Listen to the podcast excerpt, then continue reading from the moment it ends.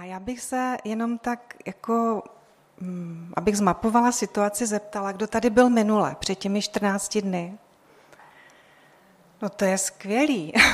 Takže můžeme jenom tak lehce zhrnout a pokračovat dál. A, takže, co to je ta emoční inteligence? Je to vlastně celý soubor osobnostních rysů a dovedností, které nám pomáhají, aby jsme rozuměli sami sobě, svým pocitům a aby jsme rozuměli pocitům druhých lidí. A když se nám tohle podaří a rozvíjíme to v našem životě, tak to má velmi blahodárný vliv na naše vztahy. A tím se trošku dostáváme i k tomu, co tady eh, Radek zmínil, a to je ta vztahová moudrost, anglicky relation wisdom. A to je taková, myslím si, nová, možná myšlenka, možná časem to bude známější a známější koncept, protože se více dotýká a zaměřuje na mezilidské vztahy jak je zdravě vytvářet, uchovávat, smysluplně rozvíjet a vlastně tak jako dobře uchopit a pozitivně řídit celou tuto oblast. A emoční inteligence a vztahová moudrost velice úzce souvisí. A ještě se zmíníme o sociální inteligenci, takže to jsou takové jako pojmy, které nejčastěji tady budou zaznívat. A co patří do té emoční inteligence. On je to vlastně celý komplex vlastností. Kdo jste tady byli, tak možná víte, který. Takže se vás zeptám, kdo jste tady byli, co všechno patří do té emoční inteligence. Nebojte se, i můžete říct i něco, co se úplně netrefí. Empatie, Patří tam ta schopnost rozumět, číst ty emoce, jak tady zmiňovala Dáša tu abecedu. Sebeovládání určitě. Patří tam taky humor, úcta, optimismus. Patří tam schopnost se sebemotivovat, spolupracovat, přizpůsobovat se. A když to vezmeme celý ten souhrn, tak vidíme, že to není něco, co by se týkalo pouze emocí, ale že se to dostává do oblasti charakteru. A vlastně se dá říct, že jde o propojení charakteru, morálního instinktu a citu. To je emoční inteligence. A je to něco, o čem se poslední době víc a víc mluví. A ten koncept přišel v 90. letech na základě zkoumání faktorů pro úspěšnost. Takže zkoumali vědci, co je potřeba, aby člověk žil úspěšný život a kromě dobrého IQ potřebuje právě to EQ, což tvoří tyhle vlastnosti. A teď se můžeme podívat na ten obrázek toho ledovce. A já jsem se pokusila ho tak trošku, je, je tam vidět i vzadu. A je to taková důležitá věc, protože ten, ta špička toho ledovce je vlastně to, co je v našem emocionálním životě a v takových projevech našeho chování na první pohled vidět. To je prostě to, co lidi vidí, když projevíte emoce, třeba radost, smutek, roztrpčenost, nechucení nebo nadšení, entuziasmus, to je to, co oni vidí. A zároveň třeba vidí, co to s náma udělá, jak se rozhodneme, jak se chováme. Je to takové čitelné. Ale pod hladinou jakoby toho moře je ještě zbytek toho ledovce, vlastně celé to tělo. A ono to spolu souvisí. Vlastně ta špička toho ledovce by nebyla bez toho těla. A tam je ta hlubší úroveň, ze které vlastně ty viditelné emoce, rozhodnutí a chování vlastně vychází. A to je hrozně důležité, co je vlastně uvnitř, co je skryté pod tou hladinou. A takže další zkouška, co myslíte, že tam je? Z čeho vlastně vyrůstají ty emoce a ta viditelná rozhodnutí a projevy našeho chování? Co? Ano, můžou tam být citové jizvy, takže různá zranění, naše přesvědčení na základě našich zkušeností nebo toho, co jsme se naučili v životě. Jsou tam naše postoje k různým věcem nebo oblastem nebo k lidem. Jsou tam naše touhy, jsou tam naše potřeby, jsou tam naše... Teď už mě nenapadá co dalšího, ale vlastně všechno, co je takový skrytý. A ještě zajímavé je to, že my některé věci víme, že tam jsou a záměrně třeba je nedáváme hnedka najevo, ale některé ani nevíme, protože jsou možná ještě v hlubší vrstvě takové jakoby zatlačené. A teď, když si představíte, že něco prožíváte, co byste si tak jako přáli spíš neprožívat, třeba iracionální strach, to vás obtěžuje. Strach ve své podstatě je hrozně užitečný, protože má ochranou funkci. E, protože máme strach, tak neuděláme i nerozumná rozhodnutí, nebo neskočíme e, z útesu, když neumíme dobře plavat. Ale v momentě, kdy ten strach je iracionální, vlastně my si ho nedokážeme propojit s nějakým skutečným ohrožením, tak je pro nás obtížný. Ale přesto ho někdy můžeme cítit. Takže když někdo zakouší iracionální strach, tak zkuste chvíli přemýšlet, co asi je vlastně pod tou hladinou. A já bych vás teďka chtěla poprosit, abyste se tak zapojili do, té, eh, do toho semináře, že byste se tak jako zhlukli a zkusili společně popřemýšlet, co asi je v tom těle toho ledovce, když člověk zakouší iracionální strach. A nebo můžete vybrat si něco jiného, třeba je, je člověkem, který častěji reaguje hněvem. A nebo si vybírá destruktivní vztahy. Takže můžete si vybrat jakoukoliv věc a zkusit popřemýšlet, co asi je ten zbytek to pod tou hladinou. Takže sedm minut pro vás.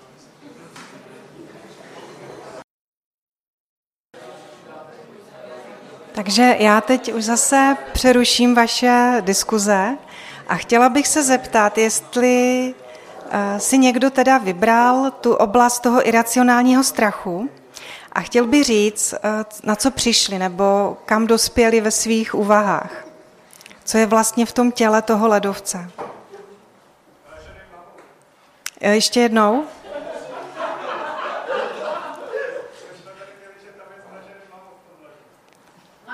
Mamut, ano. Dobře, takže jakého druhu je ten mamut? Vaše nějaký třeba osobní strašidlo? Ano, je tady názor, že člověk může zakoušet iracionální strach, když uvěří nějaké lži o sobě. A skutečně to tak může být. A zároveň, když se to, k tomu váže nějaká negativní zkušenost, nějaký selhání, který třeba v dětství ten člověk zakusil a už na to dávno zapomněl a vlastně není v kontaktu s tou zkušeností, a, ale vlastně silně podvědomě věří tomu, že jsou situace, které prostě nezvládne. A v některých běžných situacích nezakouší strach, prostě do toho jde a najednou něčem specifickém, konkrétním ten strach ho ochromí a vlastně ho velmi omezuje. A tehdy mu to vadí a potřebuje to řešit. Vlastně se potřebuje podívat, co je v tom mamutovi, a nebo v tom těle toho ledovce a přijít do kontaktu s tou zkušeností, která vlastně tam někde zůstala a není zpracovaná a dělá potíže právě v přítomnosti. Vybral si někdo ten nízký sebeobraz, kdy o sobě myslíme špatně, cítíme negativní pocity vůči sobě převážně. Co tam může být v té hloubce? Destruktivní vztahy taky budou. Tohle je nízký sebeobraz. To jste neměli? To jsem nezadávala. To jsem neřekla. Ale někdo to slyšel. že jsi to slyšel. tak asi mám nějaký, možná nějaký trauma, který se teď projevilo částečným ochromením. Takže říkala jsem to. Zdá se, že ne. Takže, ale někdo to slyšel. To je zajímavý. Asi máme nějaký společný trauma.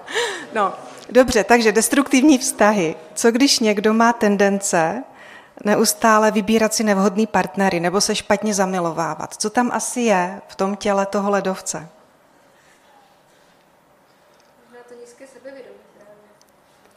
Ano, může to být takhle komplikovaný a propojený. Může tam být nízké sebevědomí, ano, tady je názor, že si vybíráme vlastně jakoby to, co jsme poznali doma. Jo? Jakoby někoho, kdo nám připomíná toho rodiče opačného pohlaví a když to nefungovalo doma, takže máme tendence vlastně si vybírat člověka, který, eh, na kterého jsme tak podvědomně vlastně napojení, kde je to tak vtiskla do těch emočních center. Určitě to tak bývá. A tam je to, to je takový bludný kruh, že ten člověk se diví, proč vlastně vždycky si nakonec vybere někoho, a z začátku to vůbec nevidí a později zjistí, že vlastně ty vztahy jsou podobný. A ta osobnost, kterou si vybírá, je vlastně podobná a problematická pro něho.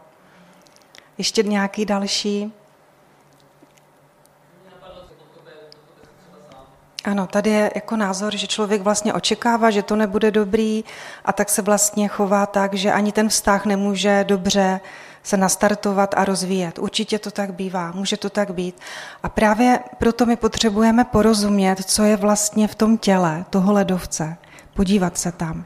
A nemyslím si, že by člověk měl trávit čas nějakou chorobnou introspekcí a pitváním sebe, ale tyhle věci potřebujeme řešit, když zjistíme, že nám komplikují život poznat vlastně pravdu o té situaci, která nám činí potíže teďka, i když je vlastně ten kořen v minulosti.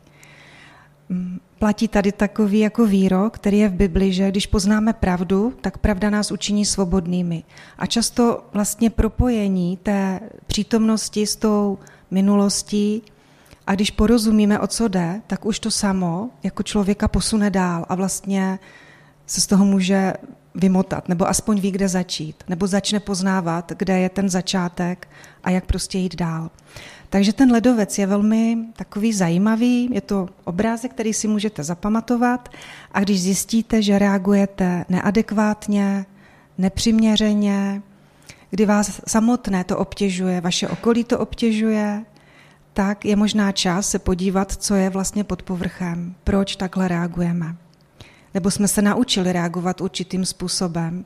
A myslíme si nějak, že ostatní jsou povinni to snášet a oni to třeba do určité doby snáší, ale pak přijde někdo, kdo nám řekne, jako už je to fakt moc a my potřebujeme se zastavit a přemýšlet o tom.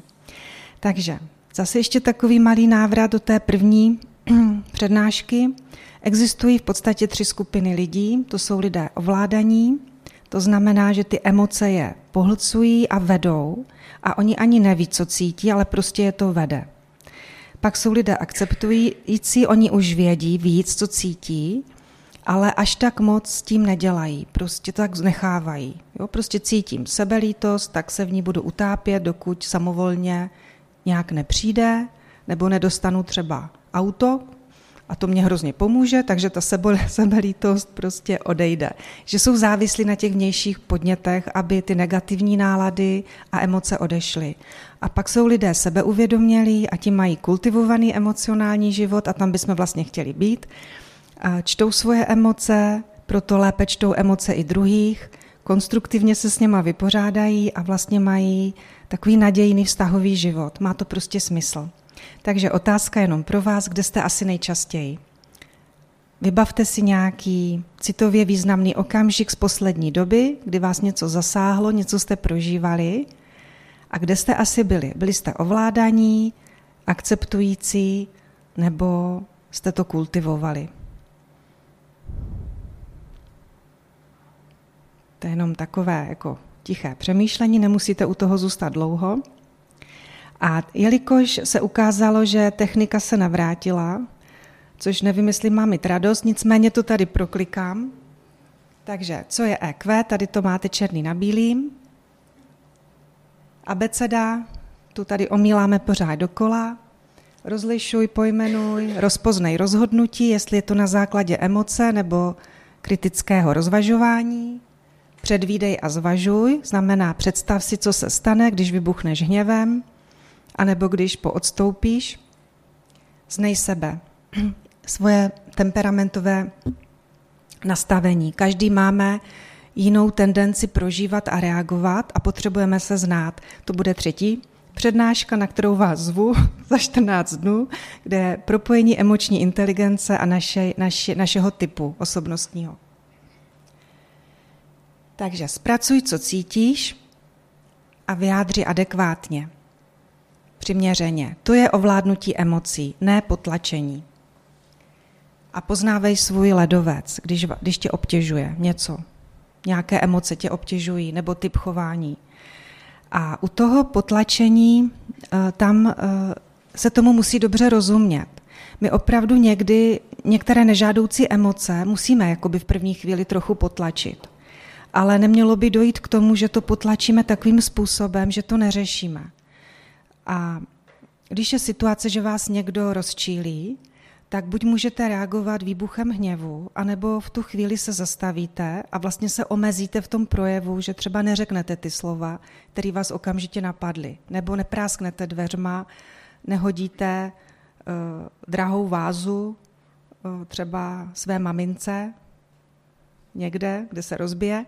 Prostě se ovládnete, omezíte, jako by to pro tu chvíli potlačíte, ale musíte řešit to, proč jste se vlastně takhle nechali vydráždit. A když to budete řešit, tak vám to pomůže, aby ty vztahy byly lepší. I třeba s těmi rodiči, i s přáteli, s partnerem, jednou s vašima dětma. Takže kde jsme nejčastěji? Jsme sebepohlcení, jsme akceptující, nebo víme o svých emocích, kultivujeme je, víme, jak je adekvátně vyjádřit. A teď se dostáváme k RV, Relation Wisdom, to je ta vztahová moudrost. A mm,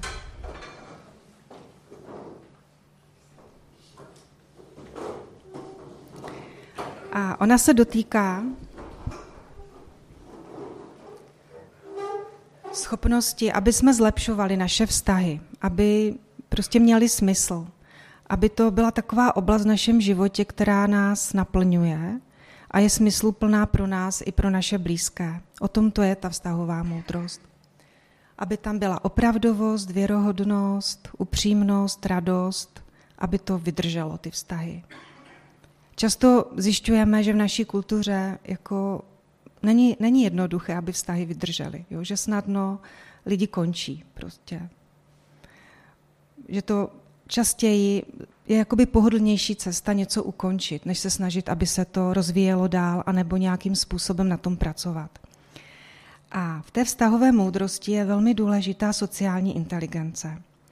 A sociální inteligence to je něco, co velmi sou, souvisí s tou emoční inteligenci a jak o tom budeme mluvit, tak zjistíte, že se to vlastně tak jako prolíná a doplňuje.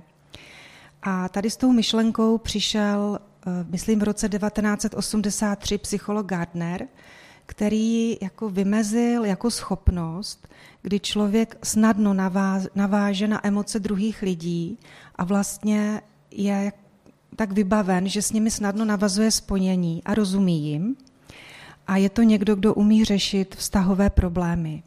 To vymezil jako sociální interpersonální inteligenci. A ta je velmi důležitá pro tu vztahovou moudrost. A stejně jako emoční inteligenci, tak i tu sociální my se můžeme učit.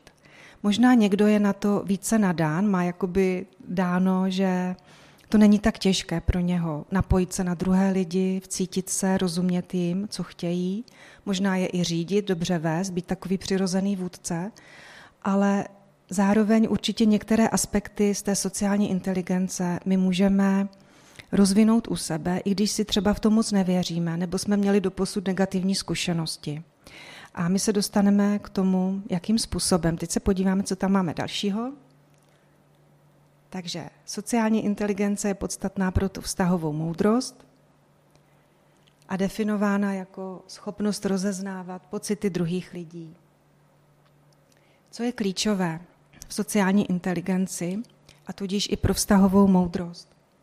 Takže to tam zase máme hezky napsaný. A je to empatie a je to naslouchání, komunikace, charakter, týmovost, kritika a zpětná vazba a sebeovládání. My se dotkneme jenom některých a začneme u té empatie. A my jsme ji v té emoční inteligenci jenom tak zmiňovali, jakože se řeklo empatie. A o co vlastně jde v té empatii? Je to schopnost cítit se do toho druhého člověka a znamená to, že se na něho naladíme a jakoby se podíváme na svět jeho očima. A je to vlastně základ soucitu. A empatie má terapeutický vliv. Prostě když vám někdo rozumí, tak už to samotné vám prostě pomůže. To vás jakoby může uzdravovat. A proto je empatie hrozně důležitá, zvlášť tam, kde nejenom v těch osobních a blízkých stazích, ale všude tam, kde se pracuje s lidma. Jo. Učitelé by měli být empatii, lékaři by měli mít empatii, sociální pracovníci by měli mít empatii a samozřejmě rodiče by měli mít empatii. Vlastně by ji měl mít každý, protože to eh, je oblast těch eh, osobních blízkých vztahů a pak taková ta pracovní. A když se rozhodneme, že budeme pracovat na té empatii, tak to přinese dobrý důsledky vlastně ve všech těch vztazích. Takže když dojde k empatii, tak ten protějšek cítí, že mu skutečně rozumíme. A to vlastně potřebujeme všichni. Všichni potřebujeme vědět, aby nás, jako vědět, že nám lidi rozumí a že nás chápou. A do toho vlastně spadá i to, čemu se říká emoční gramotnost nebo negramotnost. A je to v tom slovu. Jo? Znamená to, že schopnost číst ty emoce nebo nečíst. A mm, když je někdo emočně negramotný tak, a nechce s tím nic dělat, tak mám doporučení, abyste se mu raději vyhli.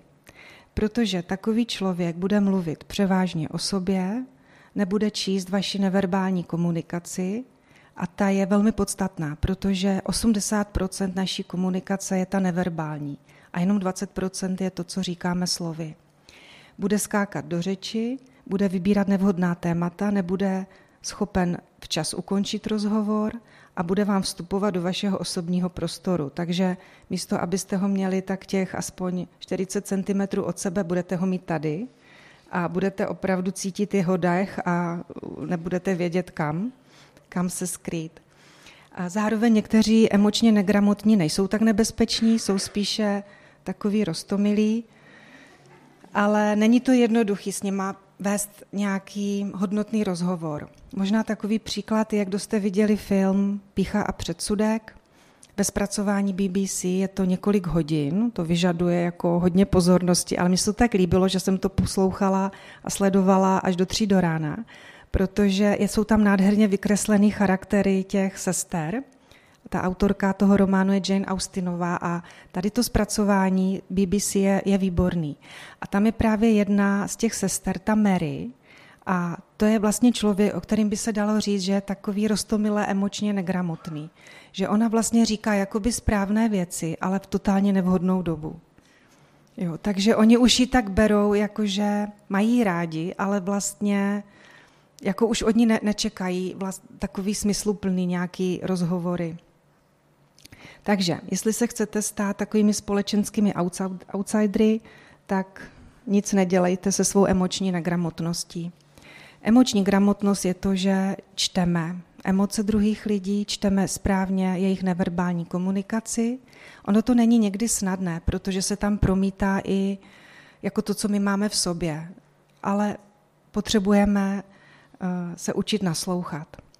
A dostáváme se do oblasti naslouchání. A vlastně naslouchání je důležité proto, aby se naše rozhovory vlastně měly skutečnou kvalitu a hloubku a vlastně tím pádem i naše vztahy. Protože komunikace je to, co posunuje naše vztahy. Máme spoustu rozhovorů, které jsou vlastně takové funkční, že přijdete domů, maminka řekne, v lednici je jídlo a vlastně je to proto, aby vy jste mohli fungovat a abyste se zase mohli se jít učit. Prostě je to funkční rozhovor. O nic tam nejde, jenom o to, abyste prostě se najedli a mohli eh, splnit další jako věci, které jsou před váma ten den. Ale pak jsou významné rozhovory.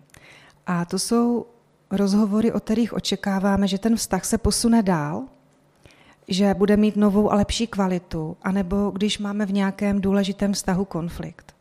To jsou ty kategorie důležitých nebo významných rozhovorů. A tam velmi potřebujeme to naslouchání, aby opravdu se to posunulo dobrým směrem, aby nedošlo k tomu, že lidi se ještě víc odcizí, až nakonec ten vztah třeba ukončí. Takže kvalita rozhovoru stojí na kvalitě našeho naslouchání. Pokud se na sebe opravdu nenapojíme, tak to bude jenom výměna informací. Lidi se skutečně nesetkají. A někdo vtipně poznamenal, že máme dvě uši a jedna ústa. A už to by nám mělo napovědět, eh, jaký podíl naslouchání by měl být naší komunikaci. Takže dvě uši, ale jenom jedna ústa. Máme tři úrovně naslouchání. První úroveň je úroveň hlavy, to je, když si s někým povídáme a slyšíme informace, které nám říká. Jeho myšlenky a vlastně to zůstává tak na povrchu.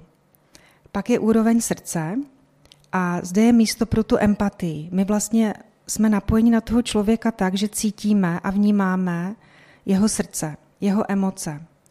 A tady to je ten moment, kdy jsme schopni se soustředit a lépe čteme, jakoby soustředit na toho člověka a lépe čteme právě i tu neverbální komunikaci. Je to hlubší. A nejhlubší úroveň je úroveň nohou, to je jakoby úroveň vůle, kdy my tak jsme napojeni a tak nasloucháme, že vlastně čteme a rozumíme motivům toho člověka, jeho, jeho záměrům, jeho touhám. A když se nám tohle podaří, tak víme, že jsme se jako více dohloubky s tím člověkem setkali a roste důvěra. To jsou vztahy, kde se cítíme dobře, kdy jsme se zabydleli a kdy to prostě směřuje nějakým dobrým směrem. Takže otázka pro vás. Eh, kde se pohybujeme nejčastěji ve svých osobních stazích? Jsme na úrovni hlavy, srdce nebo na úrovni těch nohou? Takže mám takovou příhodu mm, z jednoho pátku, kdy eh, moje dítě si vymínilo, že chce jít do Mekáče na hranolky. Nevěděla jsem, co mě čeká. Kdybych to věděla, tak se obloukem vyhnu. Nevím, co se stalo. Všichni chtěli nějaký jídlo v Mekáči ten den. A vlastně my jsme tam na ty hloupé hranolky čekali už 30 minut. A teď, jak jako čekáte, a teď vidíte, jak vám utíká ten čas, a teď se ve vás vzedme takový postupně narůstá jako napřed nevole, pak i takový jako záchvěvy hněvu, kdy už jako nesnášíte i ty chudáky, co tam připravují, ty ostatní hranolky a hamburgery a už na ně jako vrháte takový, jako ať pohnou, takový ty pohledy. Tak my jsme se tak s tou eh, Aneškou přesunuli blíž a teď jsme viděli úplně do té kuchyně. A teď já jsem si uvědomila, že já tak ostře sleduju, jestli už chystají jako ty naše hranolky. A říká jsem, že to muselo být hrozný, jo, že, že ta paní, co tam chodila a roznášela, protože tam i taková služba, že oni vám to teď donesou, když si vezmete to číslo, byla hrozně milá a optimistická, vždycky tak radostně vyhlásila to číslo třeba 182 a teď jako nikdo se neozýval, já jsem nechápala proč, kdyby řekli 182 nebo to moje číslo, já se tam vrhnu, skočím a odcházím s hranolkama šťastná, že už tam nemusím čekat. Takže ona tam tak jako optimisticky pobíhala, vlastně celý odpoledne. A teď já si myslím, že si mě všimla, že přečetla moje emoce a já už jsem tam tak stála na supeně. Načiž ona přišla a asi někdo si nevyzvedl objednávku a prostě přišla ke mně a říká, tady máte hranolky, jako zadarmo ještě. A pak ještě nám přinesla ty naše a možná to měla promyšlený, protože já jsem měla objednaný nějaký jiný ten hamburger s něčím jiným, ale protože tam byl takový nával a oni to nestíhali dělat, tak ona mi vlastně elegantně podsunula, řekla, tady je tenhle, ale to není ten, co jste si objednala, ale já vám radím, vemte si ho, nebo dneska neodejdete. A já jsem řekla, ano, děkuju, odcházím, odcházím a byla jsem vděčná. Moje dítě si do dneška pamatuje na tu paní, chce chodit do Mekáče, tím víc čeká, že dostane zase, zase hranolky zadarmo. Já říkám, to není vždycky. To byla výjimečná situace a výjimečně jako taková inteligentní paní i s takovým smyslem pro humor, protože ona vlastně to tam zvládala, protože to tam bylo nabušený. Tam jsem nebyla jenom já naštvaná, že čekáme už pak skoro 40 minut na nějaký malý hamburger za těch 39 korun a střední hranolky. Takže uh, Ona prostě to vnímala, ona četla tu moji neverbální komunikaci, jo? Že, že si dokázala představit, že už člověk chce odejít, že tam čeká dlouho. Samozřejmě nebyl to nějaký extra hluboký rozhovor, to jsme neměli, bylo to o těch hranolkách, ale vlastně ona zapojila to, že si dokázala představit, jak už tam stojím a čekám a potřebujeme odejít. Takže já bych vás teďka zase poprosila, abyste se tak jako zhlukli a přemýšleli, kde asi nebo pokud chcete, tak i to probrali jako nějakou konkrétní situaci, kde se vlastně pohybujete nej, nejčastěji. Jestli je pro vás těžké dostat se na tu úroveň srdce nebo na tu úroveň nohou a třeba se pohybujete víceméně v oblasti té hlavy a jenom někdy toho srdce. A pokud chcete, můžete být upřímní, do jaké míry je vám příjemné. Takže zase takových pět minut pro vás.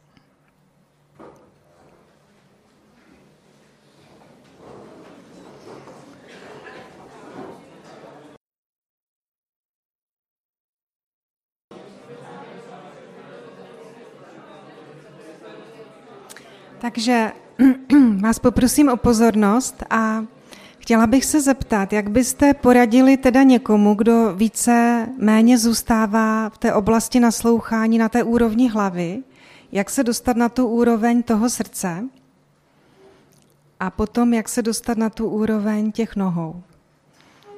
Jestli máte k tomu třeba nějaké myšlenky nebo nápad? Protože my jsme zvyklí nějakým způsobem komunikovat. A vlastně máme takové návyky, že třeba většinou nasloucháme třeba hlavně jenom tomu, co ten člověk říká. Že moc nenasloucháme, co on cítí. Dostáváme se třeba na tu úroveň srdce. Někdo třeba ano. A co byste poradili, jak se dostat na tu úroveň srdce?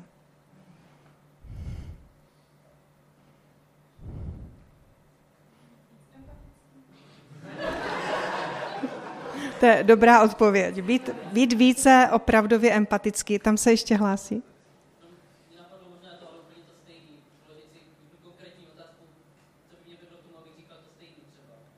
Ano, to je, to je hrozně dobrý. Jako zkusit si představit, jako co by pomohlo nám, aby jsme se otevřeli, když ten vztah je takový, že o něj opravdu stojíme a chceme ho rozvíjet. A možná, když už je tam ta atmosféra důvěry, musí tam být důvěra, tak se prostě můžeme zeptat, a co jako prožíváš třeba. Ale musíme tady dobře emočně být gramotní, protože jsou lidi, kteří bez obalu se vás třeba hnedka vypálí otázku, co prožíváš a vy na to nejste připraveni. Vy tam prostě nejste, abyste ze sebe vybalili, co zrovna prožíváte, jo? nebo po čem toužíte. To je ta třetí rovina, kdy, kdy už jako je ten vztah takový nastavený dobře, tak se můžete zeptat vlastně, co by si nejvíc přál. Ale tomu něco předchází. A tady musíme být emočně gramotní a empatičtí, aby jsme určité otázky pokládali v pravý čas, ve vhodnou dobu. Aby jsme naopak tím ten vztah totálně jako nezrušili. Takže dobré otázky v pravý čas jsou podstatné. A taky určitě to, jestli ten člověk nám může důvěřovat, že je pro ně náš charakter vlastně něco, s čím počítá a na co se může spolehnout. To pomáhá kvalitnímu naslouchání především. To nám odpustí i nějaké jako prohřešky, protože když vám někdo důvěřuje, tak prostě vám důvěřuje, protože s váma má dobrou zkušenost. Takže dále, co ještě patří do kvalitního naslouchání, je tam opravdovost. To je něco, co souvisí s tím charakterem. My máme být důvěryhodní pro lidi, že ten druhý člověk není nějaký objekt, který chceme opravit a prostě vnutit mu svůj názor. A pokud tohle od nás nějakým náznakem vnímá, tak to vlastně zamezí tomu skutečnému naslouchání a komunikaci. Takže je tam důležitá ta opravdovost, taky akceptace a respekt. Eh, my nemusíme spolu souhlasit, když spolu mluvíme, ale přesto můžeme mít úctu, přijetí a respekt. Jakože ten člověk cítí, že má pro nás hodnotu, i když třeba se rozcházíme ve svých názorech. To se stává. A další věc je správné porozumění. Tady je důležitý to, aby jsme si byli vědomi něčeho, čemu se říká osobní rovnice toho naslouchajícího. A to znamená, že každý z nás má nějakou svoji rovnici osobní, která je vytvořena jeho zkušenostma, tak jeho očekáváníma, jeho preferencema, možná předsudkama, možná stereotypema, jak přemýšlí třeba o určitých věcech nebo o určitých lidech a to všecko nás vlastně zatěžuje, aby jsme kvalitně naslouchali tomu druhému. Takže my potřebujeme si být vědomi, že tohle všecko hraje roli a vlastně to takhle vzít a odsunout a přistoupit v té komunikaci a naslouchání vlastně tak nově k tomu člověku, aby jsme se na něho uměli podívat tak jako z čerstva. Může to být i tak, že už s ním máme třeba nějakou zkušenost a nemusí být pozitivní, ale jestli chceme ten vztah možná tak jako zachovat nebo posunout, prohloubit, vyřešit něco, tak potřebujeme odhlédnout od té své osobní rovnice, podívat se na to nezatíženě. A samozřejmě charakter je velmi důležitý. Eh, další věc pro tu vztahovou moudrost velmi důležitá je sebeovládání. A já bych se vás chtěla zeptat, co si myslíte o sebeovládání. Ono to zní tak jako obtížně, jako nebo sebekázeň, to už se skoro jako nevyskytuje v našem slovníku. My žijeme v kultuře, kde se říká jako dělej, co chceš, jdi za svým snem, dělej, co tě baví, vyjádři se a tak dále. Takový různý slogany na nás útočí. Naše kultura je zaměřená na takové sebeprosazení a teď je tady nějaký koncept, který vlastně tvrdí, ta emoční inteligence, že jestli chcete žít úspěšný život, tak se musíte sebeovládat. Takže co si vlastně myslíme o sebeovládání? Jaké máme přesvědčení o nějaké sebekázni? Jako mě vždycky, když se řekne sebeovládání nebo disciplína, jak se cítím unavená. Nevím, jak vy, ale je to proto, že vlastně mám milné přesvědčení. Protože správná sebekázeň a sebeovládání vám naopak umožní udělat v životě to, co opravdu chcete. Já myslím, že to znáte, protože většina z vás studuje a třeba máte vysněný povolání a víte, že musíte vyvinout určitou sebekázaň. Že člověk nemůže přijít a prostě si lehnout a nestudovat, když třeba za dva dny má nějakou důležitou zkoušku. Musí vlastně na sebe šlápnout a jít do toho sebeovládání a sebekázně. Zároveň sebeovládání je hrozně důležitý i v tom, aby jsme eh, nenechali, aby nás ovládaly destruktivní emoce. Právě třeba, jak jsme mluvili o hněvu nebo o tom strachu, který nás ochromuje. Ale zároveň sebeovládání můžeme uplatnit i v takových jako špatných náladách. Jo, kdy nás něco rozladí, my přesně teda jsme ještě nezmapovali co, ale máme prostě špatnou náladu a vlastně když v ní zůstaneme a podvolíme se jí, nebudeme se ovládat, tak to může mít další důsledky. Třeba ta špatná nálada eh, vyústí v takové nějaké znechucení, naštvání a potom třeba někdo neudělá něco, co bychom chtěli a třeba vybuchneme. Jo. Je to proto, že jsme vlastně včas si to neuvědomili, nepřečetli ty svoje emoce a nezačali to vlastně tak jako zdravým způsobem ovládat. Ale zároveň ovládání sebe není potlačování těch emocí. Tady je zase důležitý ten ledovec, jo, že zvlášť nějaké hodně obtížné emoce, které se třeba vrací v nějakých podobných situacích, my potřebujeme zjistit, proč třeba díky tomu máme ty a ty emoce. Nebo proč máme ty a ty nálady, nebo ty a ty tendence, nebo způsoby uh, našeho chování, nebo to, jak se rozhodneme a pak něco následuje. Takže sebovládání je velmi důležitý. A podstatou je, aby emoce neměly v moci nás, ale my vedli svůj život a vztahy a řídili je moudře. Knize přísloví je verš, že ten, kdo ovládá sebe, je naddobyvatelem města. Jeho sebeovládání má obrovské jako dobré důsledky pro náš osobní život i třeba jednou v práci. Budete vedoucí, naštve vás zaměstnanec. Co uděláme? Nesplní, co měl, Máme různé možnosti, jak můžeme reagovat, že? A autor bestselleru, uh, úplně neumím přečíst to jeho jméno, takže řeknu jenom název knihy, Sedm návyků vůčích osobností a pod tím je podtitulek Pro úspěšný a harmonický život říká Sebeovládání a sebekázeň jsou základem dobrých vztahů s jinými. Můžete se snažit vylepšit své společenské chování technikami a dovednostmi, z oblasti etiky osobnosti, ale pozor, abyste zároveň nedeformovali životně důležitý základ svého charakteru. Na charakteru velmi záleží.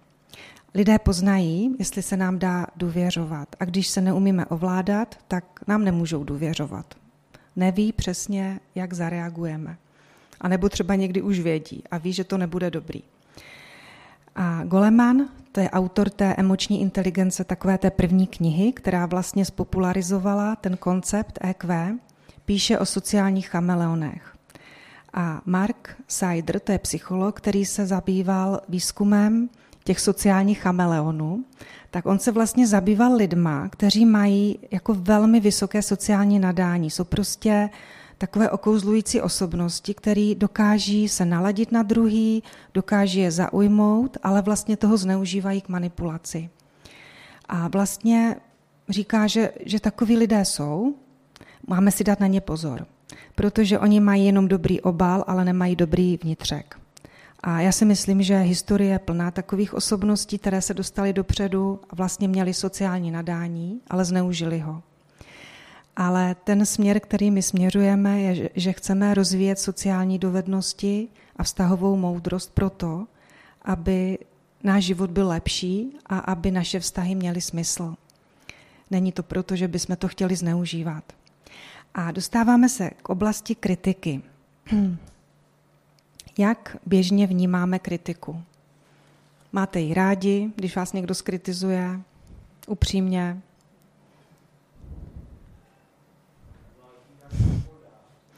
Ano, záleží, jak to podá. Přesně tak. Takže tady opakujeme sebeovládání, aby emoce neměly moci nás. A pozor, náš mozek, eh, někdo říká, že máme tři mozky, asi je to pravda, ale já tady eh, pro naše účely mluvím o dvou. Jeden je myslící a jeden je emoční. A vlastně ta šedá kůra mozková nám, když přemýšlíme o emocích, o tom, co prožíváme, tak nám pomáhá se sklidnit, aby vlastně ten emoční mozek nás nevedl k nějaké vlastně reakci, která by nepřinesla dobré důsledky. Takže konstruktivní kritika. Kdo je rád kritizován? Chyba. Ano, tam je jeden je...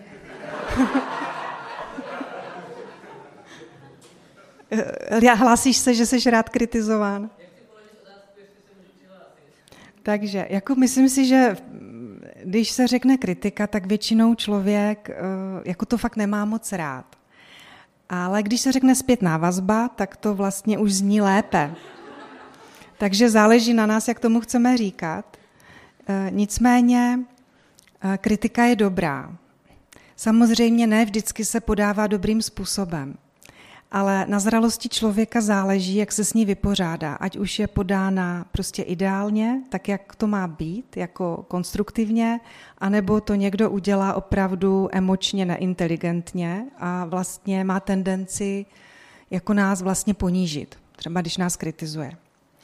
Mě zaujalo, co mm, někde napsal nebo v nějakém rozhovoru zmínil Dominik Ferry, v té době velmi mladý radní, teď už prý není radní, ale tenhle mladý člověk, tenkrát 19-letý, v Teplicích byl radní, tak řekl, že on se snaží brát kritiku jakoukoliv. A říká, vím, že je pro mě zásadní a prostě on si to tak předefinoval, že, že tomu říká vždycky zpětná vazba. Takže i když někdo třeba řekne i negativní věci, tvrdé věci, tak on tady si drží nápis, je to zpětná vazba. A vlastně, když si to takhle definuje, tak mu to pomáhá a bere to jako něco, co ho posune. Ať už si to ten člověk přeje nebo ne. On třeba si to až tak nepřeje. Jo? On ho prostě chce skritizovat, aby ho usadil, zranil, zamezil třeba jeho působení. Ale ten Dominik říká, já to prostě beru vždycky a beru to jako zpětnou vazbu. Mě to hodně zaujalo, protože já jsem si uvědomila, že nemám ráda kritiku a když už, tak vyžaduju, aby byla taková v rukavičkách. Jo? Ať mě to řeknou, ale hezky, vlastně tak, jak já chci. Jenže život takhle nefunguje. Funguje pouze v ideálních situacích.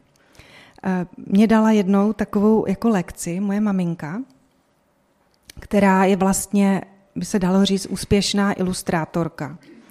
Jako ilustruje knihy pro děti, dělá prostě krásné obrazy.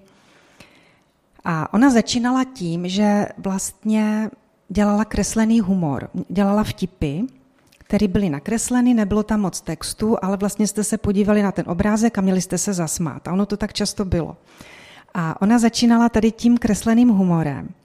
A vlastně mě před, teprve před pár lety řekla, jak to bylo na tom začátku, že to vůbec nebylo jednoduché, že ona vymyslela vtip, pracně ho namalovala, poslala ho do té redakce toho časopisu, ještě zákrutého socialismu, a oni jí to třeba vrátili, řekli, vlastičku, dobrý nápad, ale tam to se tím moc nepovedlo.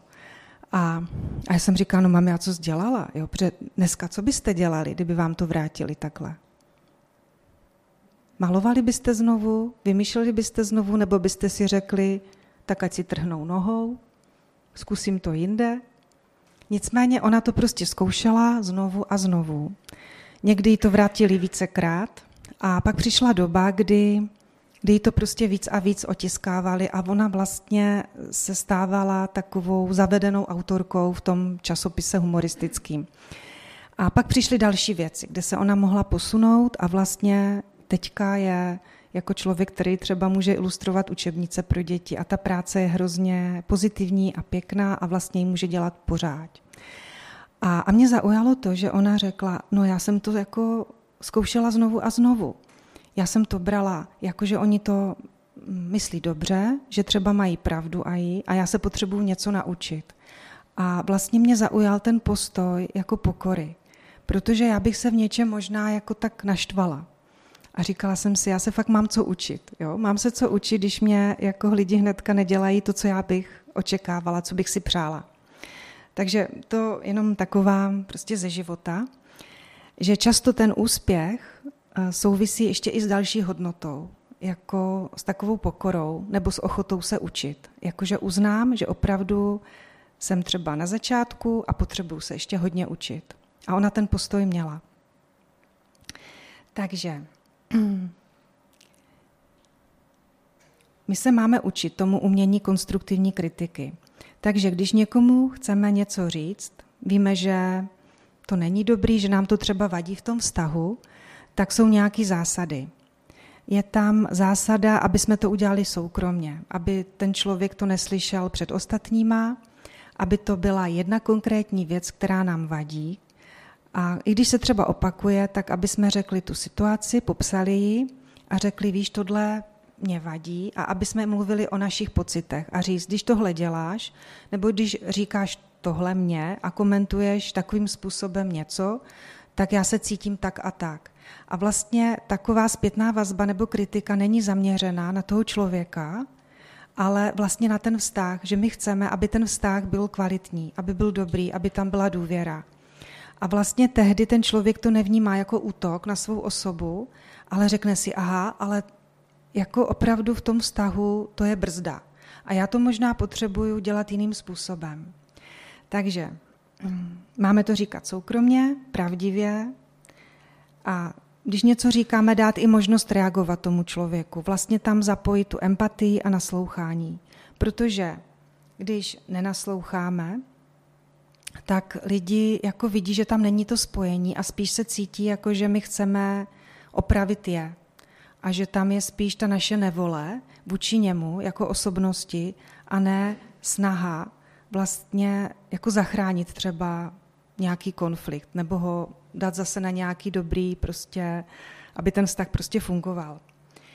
A když není empatie, tak zpětná vazba zraní, lidé se cítí ponížení. A když je nízké naslouchání, tak to vede k sebeobraným reakcím, k tomu, že se lidi uzavřou, že mají odstup a hořkost. Zároveň je dobré se soustředit na to, co už udělal dobře a co může udělat dobře. Zvlášť když třeba jednou budete mít podřízené nebo budete mít děti, tak vlastně potřebujete jim dát naději, abyste je mohli dobře vést. Takže nikdy nenapadáme charakter protože to velmi odradí, to nabourá ten vztah, sníží a to jsou vztahy, které potom umírají, kde prostě i třeba lidi odchází z práce. A nebo jsou zoufalí, třeba v rodině, protože nemůžou odejít z rodiny. A Existují studie o tom, že efektivita, spokojenost a produktivita v práci závisí na tom, jakým způsobem jsou sdělovány problémy a chyby protože ty se vyskytnou vždycky. Jestli to lidé vnímají jako osobní napadení nebo faktickou připomínku a motivující zpětnou vazbu.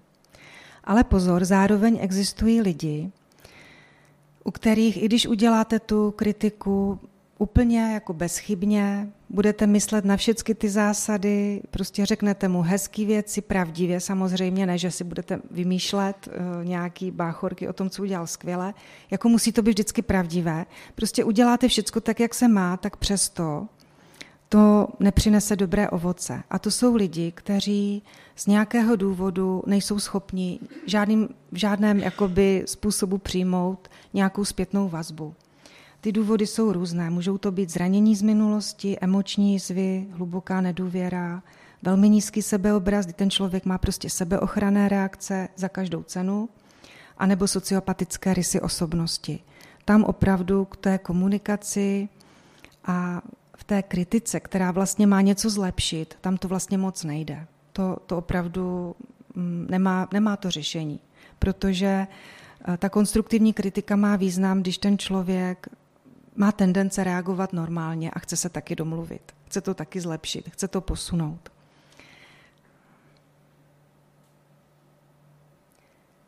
Takže pozor na tu nízkou empatii a vždycky si dejme otázku, když někomu dáváme zpětnou vazbu, jak já sám bych chtěl, aby mě někdo říkal nějaký můj problém. Jo, nebo něco, co se musí zlepšit, posunout. A náš postoj ke kritice. Brát to jako cenou informaci, která nám má pomoci, něco zlepšit, ne jako útok na sebe, mít pod dohledem svoje sebeobrané reakce. Máme je všichni. A vlastně vědět, jako že mám tendenci se nějak jakoby chránit, začít hnedka třeba něco říkat a možná počkat a vyslechnout si to celé. Brát na sebe zodpovědnost za svoje chyby a omily. Prostě říci, jo, potřebuju se učit, taky pracovat se svými emocemi, když roste napětí, odlož schůzku, získej čas. Taky se můžeme s někým poradit, kdo je zralý a nezávislý a osvojovat si zdravé hranice ve stazích.